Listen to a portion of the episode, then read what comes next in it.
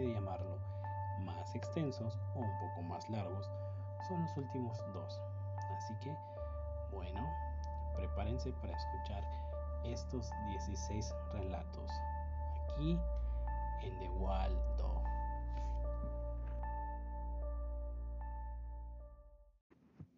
Primer relato. Golpes en el coche. Una familia compuesta por dos pequeños y sus padres Viajaban por una carretera cuando el coche se les abrió. Los padres salieron a buscar ayuda y, para que los niños no se aburrieran, les dejaron con el radio encendida. Cayó la noche y los padres seguían sin volver. Cuando escucharon una inquietante noticia en la radio, un asesino muy peligroso se había escapado de un centro penitenciario muy cercano y pedían que se extremaran las precauciones. Las horas pasaban y los padres de los niños no regresaban. De pronto empezaron a escuchar golpes sobre sus cabezas. Poc, poc, poc. Los golpes que parecían provenir de algo que golpeaba la parte de arriba del coche eran cada vez más rápidos y más, más fuertes. Poc, poc. Los niños, aterrados, no pudieron resistir más. Abrieron la puerta y huyeron a toda prisa. Solo el mayor de los niños se atrevió a girar la cabeza para mirar qué provocaba los golpes. No debió, no debió haberlo hecho. Sobre el coche había un hombre de gran tamaño que golpeaba la parte superior del vehículo con algo que tenía en las manos, y eran las cabezas de sus padres. Relato número 2. Yo duloso. Hace unos años, en un campamento, hubo un grupo de jóvenes que, durante una excursión, se perdió. Tras varias horas perdidos, encontraron a un hombre solitario. Llevaba un hacha a la espalda y no les daba buena espina, pero, desesperados, le preguntaron cómo llegaban a un pueblo. A pesar de la primera impresión, el hombre resultó ser súper agradable. Les dijo que se llamaba Yoduloso y les acompañó hasta el pueblo, donde se despidió. Antes se hizo una foto junto a los jóvenes. El grupo de jóvenes contó en el pueblo que el hombre que los había llevado hasta allí se llamaba Yoduloso, pero los vecinos de la localidad dijeron que aquello era imposible. El único Yoduloso que había habido en ese pueblo falleció hace más de 100 años y murió de una forma horrible. Un grupo de niños jugaba la pelota y se les escapó, y Yoduloso fue o por ella y llevaba un hacha en la mano. Y tuvo la mala suerte de tropezar y, y cortarse su propia pierna, muriendo desangrado. Los jóvenes escucharon incrédulos y pensaron que, incluso a pesar de las coincidencias del nombre y de que aquel señor también llevaba un hacha. Era imposible que se tratara de la misma persona. Sin embargo, cuando revelaron aquella foto que se habían hecho al llegar al pueblo, se percataron de algo que les hizo cambiar de parecer. Yoduloso había desaparecido de la fotografía. Relato número 3. Manitou. Hace muchísimos años, venía a los campamentos un joven llamado Manitou. Debido a su mal comportamiento, fue expulsado del campamento y decidió vengarse. Durante toda la eternidad, aunque esto ocurrió hace muchísimo tiempo, Manitou sigue visitando los campamentos. Podemos saber que está cerca porque antes de su llegada puede escucharse un sonido similar al de un tambor. En ocasiones, al despertar, algunos niños se ha dado cuenta de que les habían dibujado en la frente o por el cuerpo una letra M en color roja. Esta estaban pintados con sangre. Relato número 4. El loco bajo la cama. Esta es la historia de una joven llamada Sara. De pequeña, Sara tenía miedo a la oscuridad hasta que adoptó a un perro que le hacía compañía durante años. Y durante todo este tiempo, Sara dormía tranquila porque sabía que bajo la cama estaba su perro. Y si tenía miedo, solo tenía que extender la mano y entonces el perro empezaba a lamerla hasta que se quedaba dormida. Así pasaron los años y Sara se hizo adulta. Una noche en la radio escuchó cerca de ahí estaban en busca y captura de un asesino muy peligroso. Sara, acompañada de su perro, no tenía miedo. Se metió en la cama, extendió la mano hacia el borde y el perro, como todas las noches, empezó a lamerla. Durmió profundamente y de largo. Al despertar, le sorprendió que el perro no se hubiera cansado de lamerle la mano en toda la noche, o eso creía. Al abrir los ojos, encontró al perro muerto sobre el suelo de la habitación. Bajo la cama, un hombre seguía lamiéndole la mano. Relato número 5. El desafío del cementerio. Varias adolescentes habían ido a pasar la noche en casa de una amiga, aprovechando que sus padres estaban de viaje. Cuando apagaron las luces, se pusieron a hablar de un viejo al que acababan de enterrar en un cementerio cercano. Se decía que lo habían enterrado vivo y que se le podía escuchar arañando el ataúd, el ataúd intentando salir. Una de las chicas se burló de aquella idea, así que las otras la desafiaron que se levantara y fuera a visitar la tumba. Como prueba de que había ido, tenía que clavar una estaca de madera sobre la tierra de la tumba. La chica se fue aceptando el reto de sus amigas. Sus amigas apagaron la luz y esperaron a que volviera.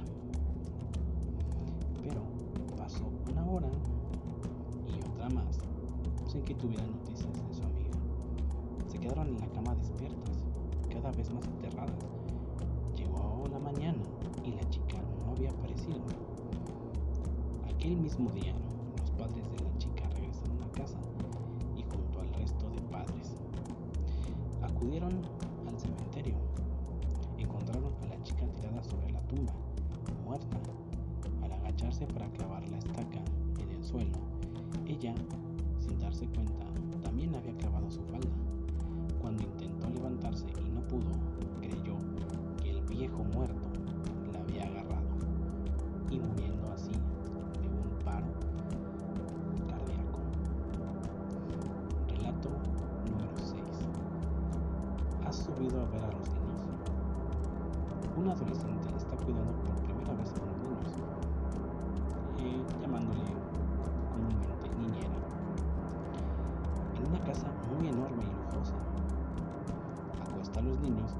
en el piso de arriba y cuando apenas se ha sentado delante de la televisión, suena el teléfono.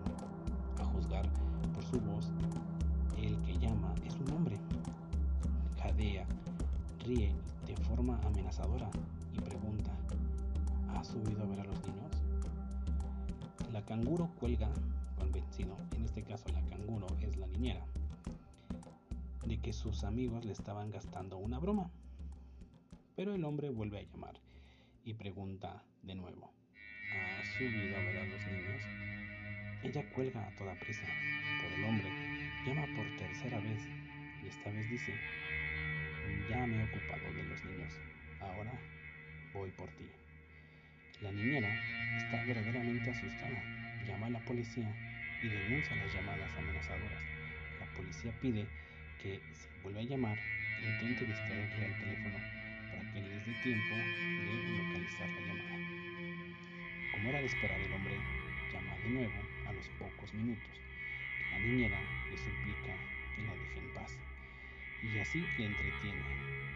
Él acaba por colgar. De repente el teléfono suena de nuevo y a cada timbrazo el tono es más alto y más este, estrondoso, más ruidoso. En esta ocasión es la policía la que le da una, orden urgente diciéndole salga de la casa inmediatamente. Las llamadas vienen del piso de arriba. Relato número 7. Un cadáver en la cama. Un grupo de amigas había decidido ir por pasar unos días a un lugar. Se registraron en el hotel y subieron a su habitación a dejar el equipaje, pero notaron un olor peculiar, como si se les hubiera olvidado sacar la basura o, no hubieran tirado de la cadena del, del inodoro. Muy feo. Sin embargo, todo parecía estar en orden, así que se fueron y no volvieron hasta la última hora de la noche. El olor había empeorado notablemente a lo largo del día y era casi insoportable, de modo que llamaron a mantenimiento para que localizara ese origen. La persona que les mandó, que les mandaron, miró debajo de las camas, dentro de los armarios, incluso olfateó las, los desagües y las ventilaciones, pero no pudo encontrar el, fuente del olor. Al final limpiaron la habitación con generosas cantidades de productos y este y con aromatizantes. Pusieron la ventilación al máximo y desearon las buenas noches al grupo de amigas. La peste estaba por el momento enmascarada y como, como ellas estaban agotadas, se fueron a la cama. Una de ellas escondió la cartera debajo del colchón, como acostumbraba hacer en los hoteles. Todas durmieron. Hasta bien entrada la mañana, grandes rayos de sol entraban ya, ya en la habitación, calentándola a un extremo. El hedor seguía presente y más potente que nunca. Una de las mujeres, ya bastante irritada, volvió a llamar al departamento de mantenimiento para quejarse. Luego llamó al director del hotel para quejarse un poco más. Un pequeño ejército de personal de dirección y mantenimiento se presentó en breve y una vez más rebuscaron por todas partes sin resultado alguno. Sin embargo, todos estuvieron de acuerdo en que el olor era inaguantable. Así que la dirección ofreció cambiar a las amigas de habitación. Recogieron sus cosas para bajar al vestíbulo, pero cuando la señora que había escondido la cartera hurgó debajo del colchón, tocó algo que parecía sospechosamente una mano humana. Quitaron el colchón de encima de la cama y ahí, en un hueco prácticamente muy, muy pequeño, entre las orillas,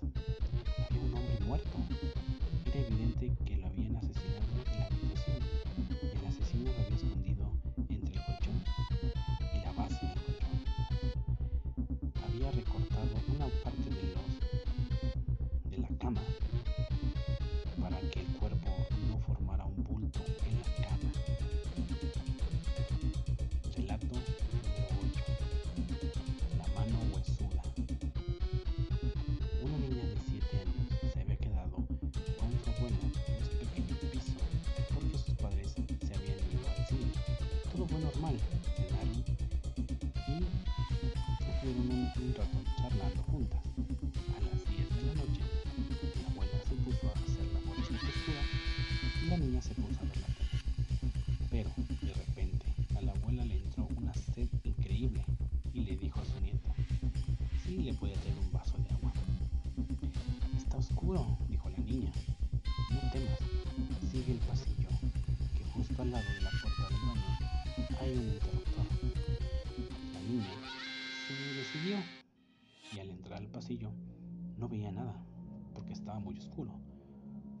Arrimó a una pared y fue palpando y tanteando a ciegas en busca del interruptor. Al seguir andando y llegar al marco de la puerta del baño, se paró y siguió tanteando. Y de repente notó como una mano huesuda intentaba arrastrarla a la oscuridad del baño. La niña logró apartarse y fue llorando a su abuela. Desde entonces, la niña está en tratamiento psicológico. ¿Qué pasó? Si solo estaban ellas dos en la casa y la abuela estaba en el, salón cosiendo. Relato número 9. ¿Quién apagó las psicofonías?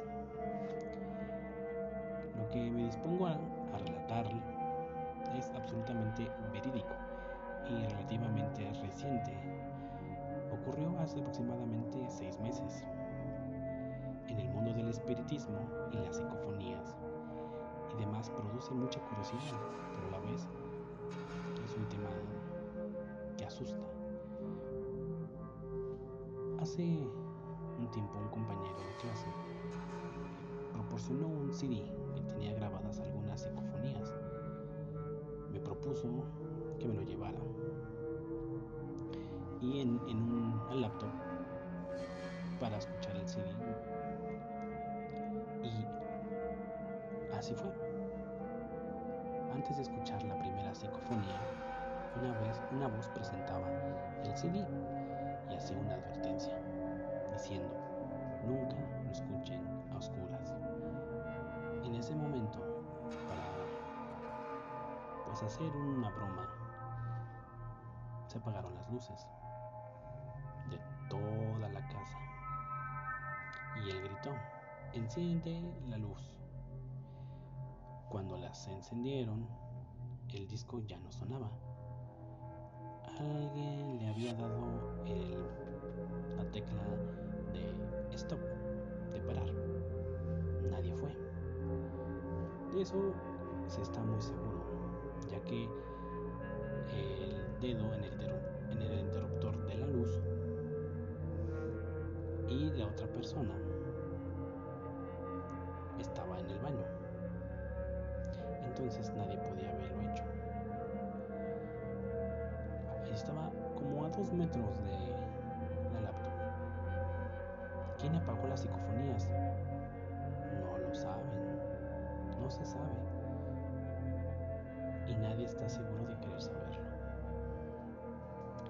Relato número 10. Ven a jugar conmigo. Hace un tiempo una amiga mía y yo decidimos hacer espiritismo por primera vez, ya que nunca antes se pues había atrevido a hacerlo nadie.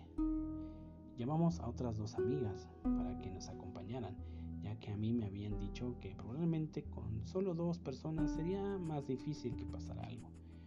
Nos costó trabajo convencerlas, pero al final se dieron o se animaron. Lo preparamos todo y, poco asustados, comenzamos a hacer la Ouija. Durante la sesión, una de las compañeras a las que habíamos llamado dijo, yo me voy de aquí, menuda tontería esta de la Ouija. Nosotras nos asustamos un poco y decidimos dejarlo para otro momento. Al cabo de unos días, la compañera que se había ido llamó aterrorizada, diciendo que de camino a su casa, después, de haber ido a estudiar a la biblioteca, al pasar por delante de una casa en ruinas que hay cerca de su hogar, una niña vestida de blanco le había pedido que jugara con ella. Mi amiga le dijo que no podía, ya que tenía prisa por llegar a su casa. Y acto seguido, la niña comenzó a llorar, con lágrimas de sangre. Mi, mi amiga salió de allí corriendo, y al llegar a casa fue cuando me llamó. Hasta ahí fue lo que comentó. En un principio lo tomé en broma, pero algo me hacía pensar que mi amiga hablaba muy en serio. En mi habitación comencé a darle vueltas al asunto y me acordé del día en que habíamos hecho espiritismo de las mismas maneras en que las que que no tenía nada que ver y me Al día siguiente, esa misma amiga me llamó porque iba a quedarse sola en casa esperando y tenía miedo, así que decidí acompañarla, ya que yo tenía también que estudiar. Eh, tomé el autobús y ya a casa y después se escondió. De repente oímos a nuestra espalda un ruido como de arañazos. Los dos miramos y quedábamos horrorizados la niña que ella me había descrito estaba sentada sobre la cama de mi amiga, arañando la pared. Salimos corriendo de la habitación y al llegar a la puerta observé que mi amiga ya no estaba, pero estaba demasiado asustada para desvelarla. Un rato después la policía llamó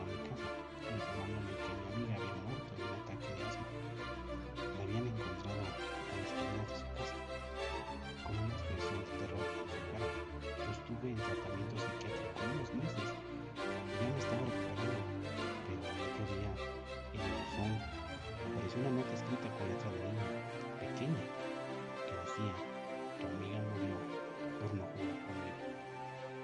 Tengo una muñeca nueva. Yo creo que es una broma, ya que nuestra historia se ha hecho bastante popular. Pero, por otra parte,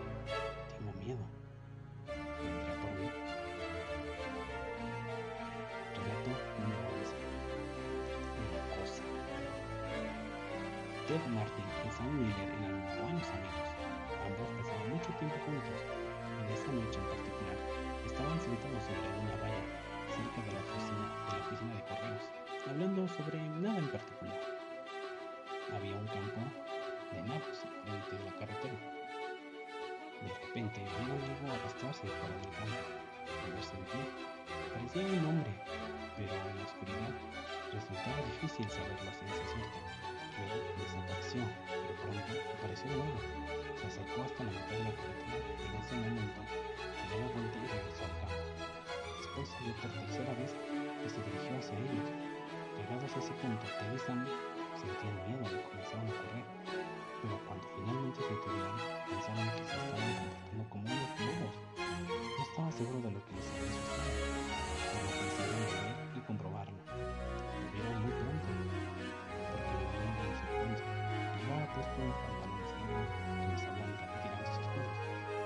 Sam dijo, intentaré tocarme, de ese modo sabremos si es real. Se acercó y escudriñó su rostro. Tenía unos ojos brillantes y maliciosos, profundamente hundidos en su cabeza. Parecía un esqueleto. Ted echó una mirada y gritó. Pero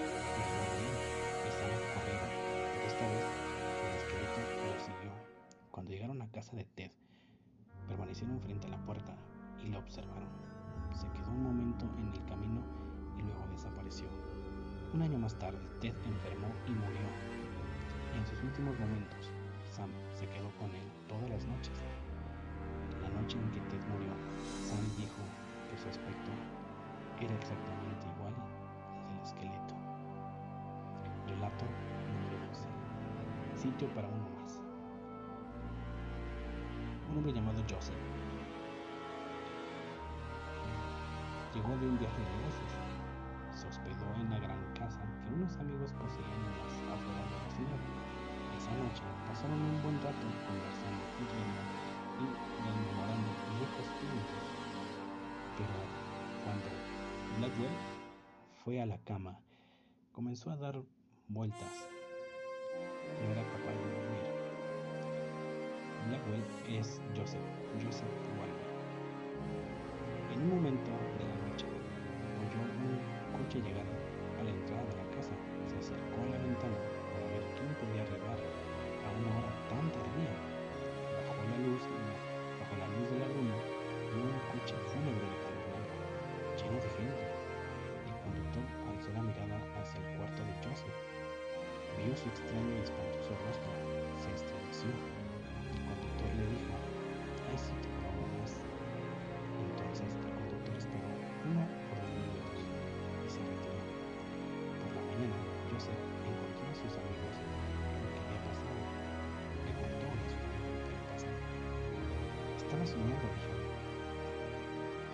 Eso haber sido, repuso él.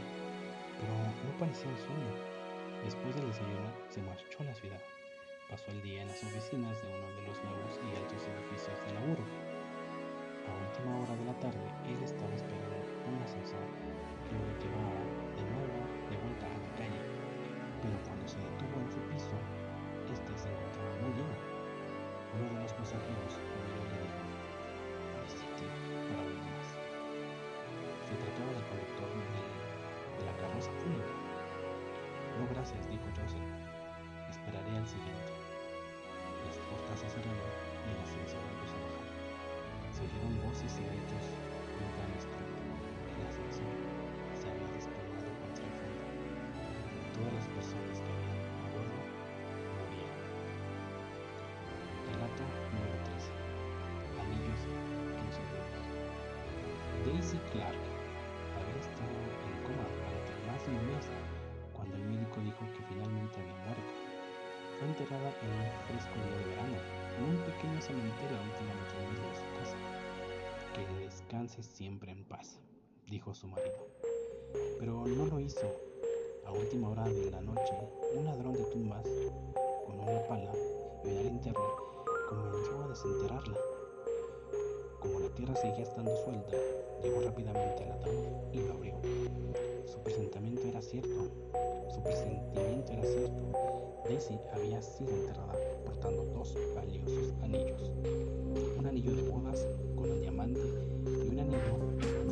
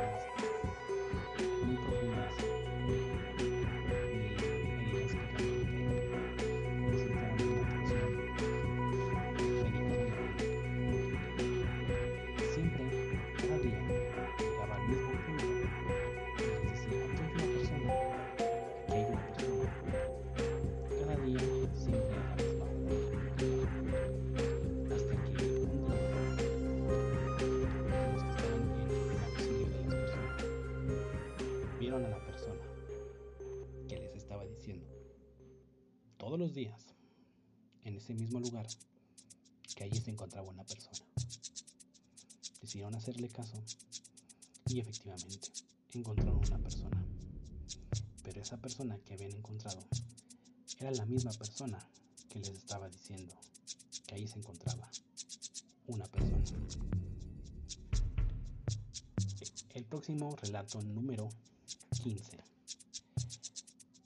es el relato del vagón del metro 500-501 aquí en la Ciudad de México. Este vagón es uno de los vagones más misteriosos que se encuentran circulando en toda la red del metro, de todo el sistema de transporte del metro, aquí en la Ciudad de México. La línea 1, como se le conoce aquí en la ciudad, es la primera línea que se construyó, la primera de todas. Se puede decir que es la línea número 1 o la línea de color rosa, ya que es un color representativo de esta línea, es la más antigua y por ende pues ha tenido infinidades de, de atercados. Pero sobre todo este tren, que así se les llama a cada vagón, dependiendo su numeración que tiene. Este caso, en este caso, este, este tren se le denomina como el, tren 500-501. Tenía el 500 y 501 a la, a la misma vez. Ocupaba dos números dirán, este tren que tiene en particular. Bueno, este tren eh, fue el primer tren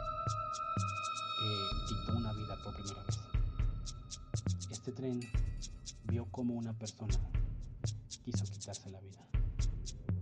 Después de eso, en el fatídico 19 de septiembre de 1985, todas las líneas del metro ese día fueron suspendidas.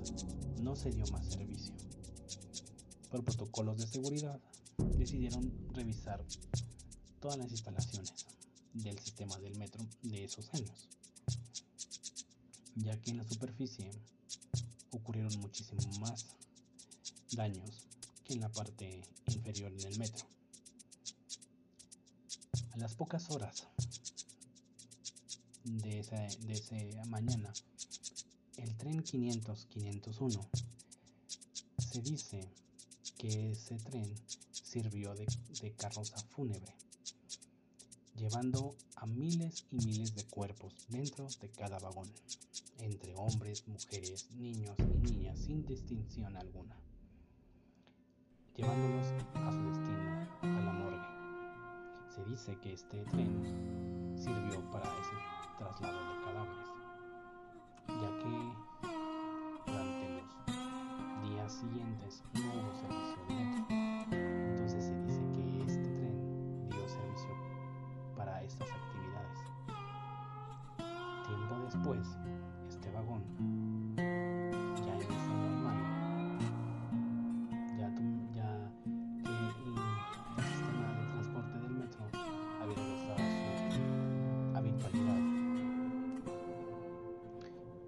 Muchos pasajeros, al, abordar este tren, dentro de los vagones, se quejaban mucho de que un olor, un olor muy fuerte, desagradable.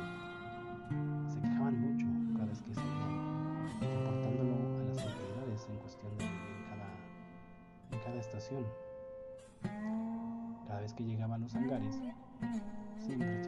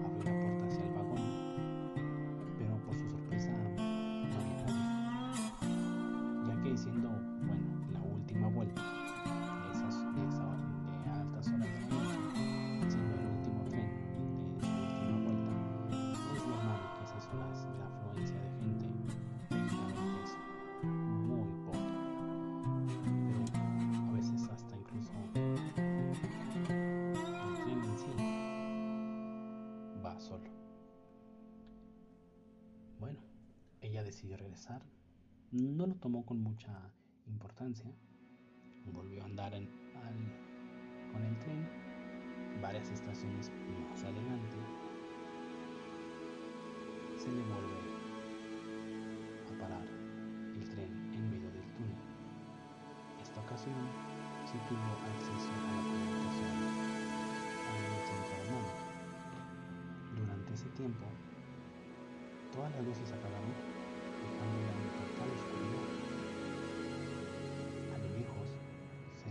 visto entre las vías a una persona, pensando que tal vez eran personas de situación de calle. Después se desvaneció, pero era una mujer vestida de blanco, es lo que describe este conductor. Poco después, llegó la energía y volvió a andar. Llegando a la siguiente estación, durante ese recorrido, habló al centro de mando pidiendo asistencia policial o una asistencia de un eh, policía de estación que estuviera pendiente de su llegada a la siguiente estación. Y efectivamente, así fue. Entonces, llegando a la estación, vio al oficial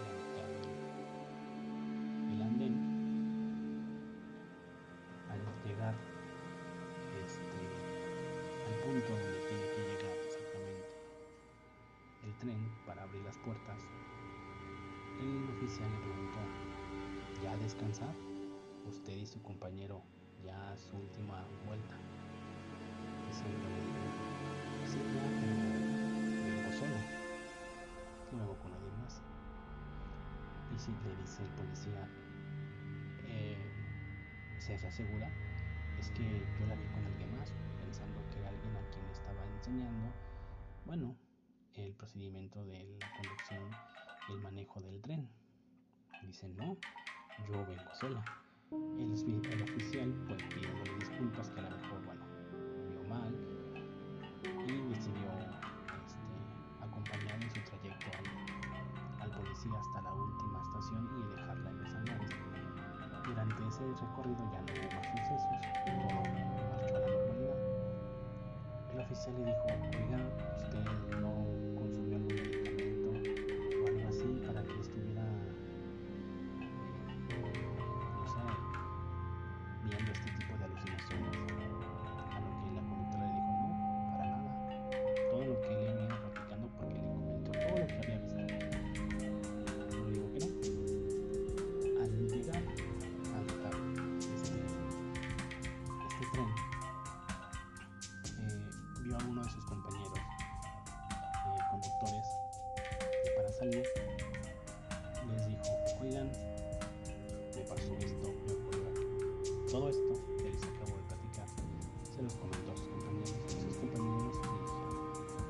dijeron, compañera,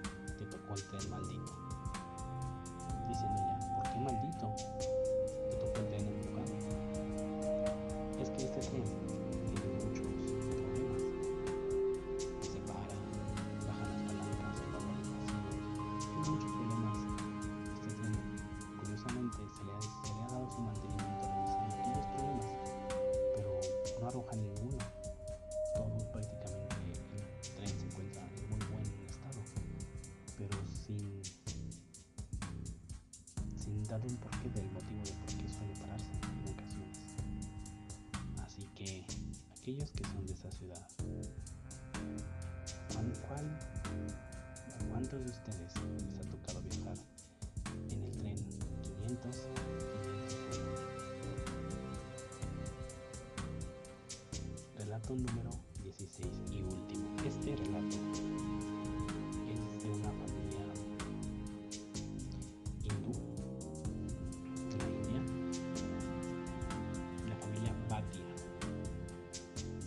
un caso muy raro, ya que esto ocurrió hace muy poco en el año 2018, donde 11, 11 integrantes de esta familia murieron. Y todos ellos, 10 de ellos, se encontraron colgados, ahorcados en forma de círculo dentro Esto ocurrió el primero de junio del 2018. Un vecino de ahí, de una localidad ahí cerca de eh, Nepal, cerca de, no, eh, de la capital de la India, Delhi, eh, un vecino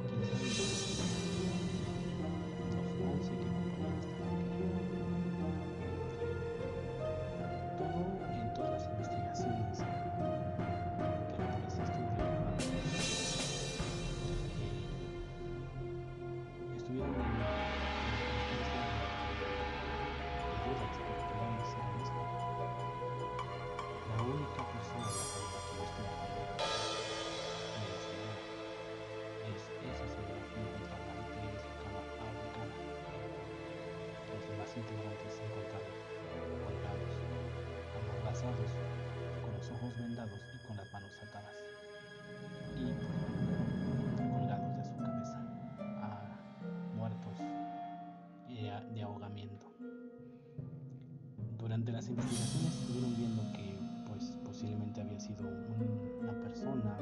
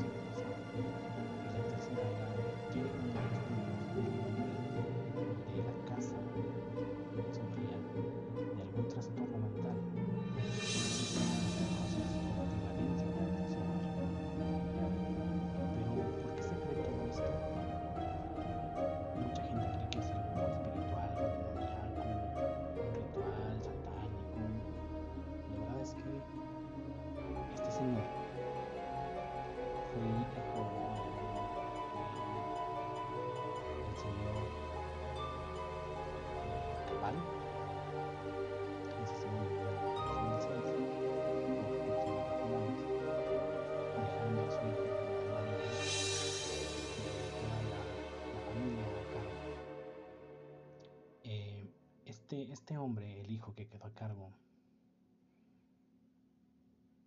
se hizo cargo de toda la familia. No era una familia que le fuera muy mal, pero tampoco muy bien. Era una familia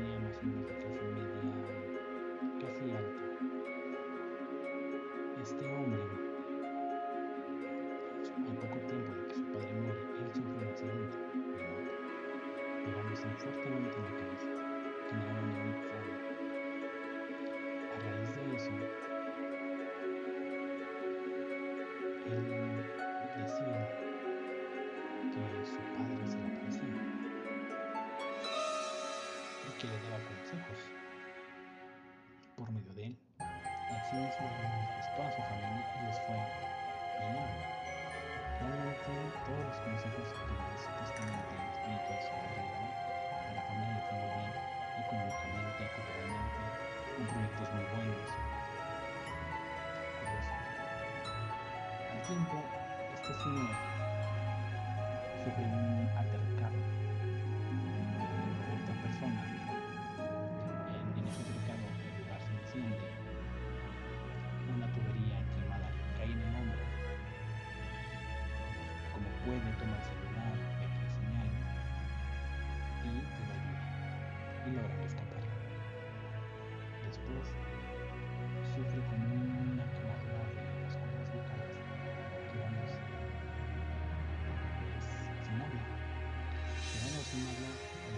Es posible que pase esto, pero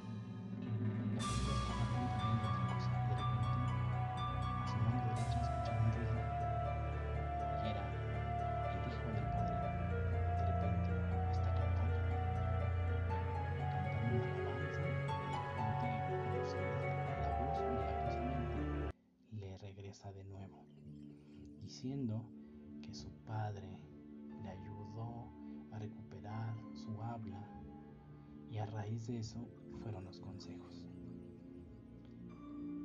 Después, la policía que investigó la casa vio muchos velas, vio muchos artículos de algún tipo de ritual y encontraron un diario, un diario del año 2008, escrito a partir del año 2008. Pero este diario no lo escribió el, el- hijo o el, o el padre, eh, bueno, el, el sucesor de esta familia, sino comparando la, la caligrafía con, eh, con los más miembros de la familia, se dieron cuenta que este diario fue escrito por una de las hijas de este señor. Entonces todo lo que le dictaba,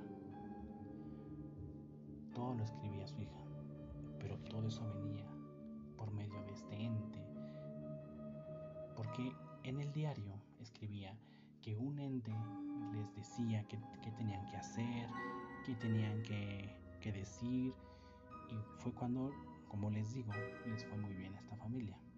Pero todo esto era proveniente de la disque aparición y visión del abuelo de la familia y del padre del Señor.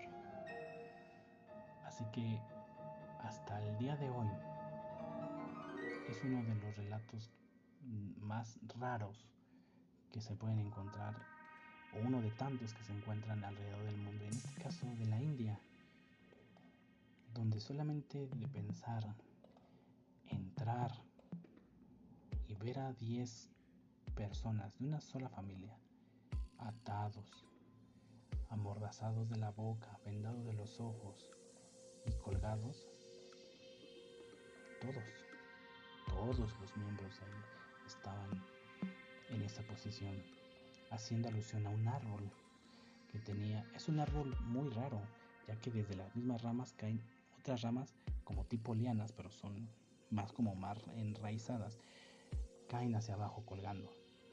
Y es como en este caso, así quedaron esta familia.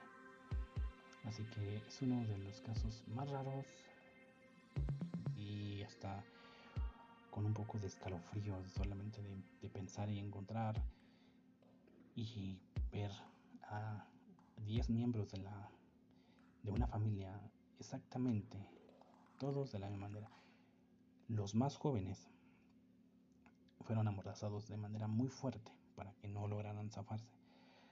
El señor y su esposa no tenían las ataduras muy fuertemente porque se cree que ellos fueron los últimos en realizar este acto. Ellos mismos fueron los que mataron a la señora y después fueron ellos, después de haber colgado a los demás, ellos fueron los últimos en quitarse la vida. Así que es algo hasta cierto punto, por así decirlo, difícil de asimilar y de creer. Así que he concluido este episodio de los relatos más oscuros que podemos haber escuchado en esta ocasión. Muchísimas gracias por estar ahí, se los agradezco. Espero que estén disfrutando de este especial de Halloween y los posteriores episodios que vienen. Les deseo una buena noche, una buena tarde, o sea la hora que sea en que estén escuchando este audio. Hasta la próxima.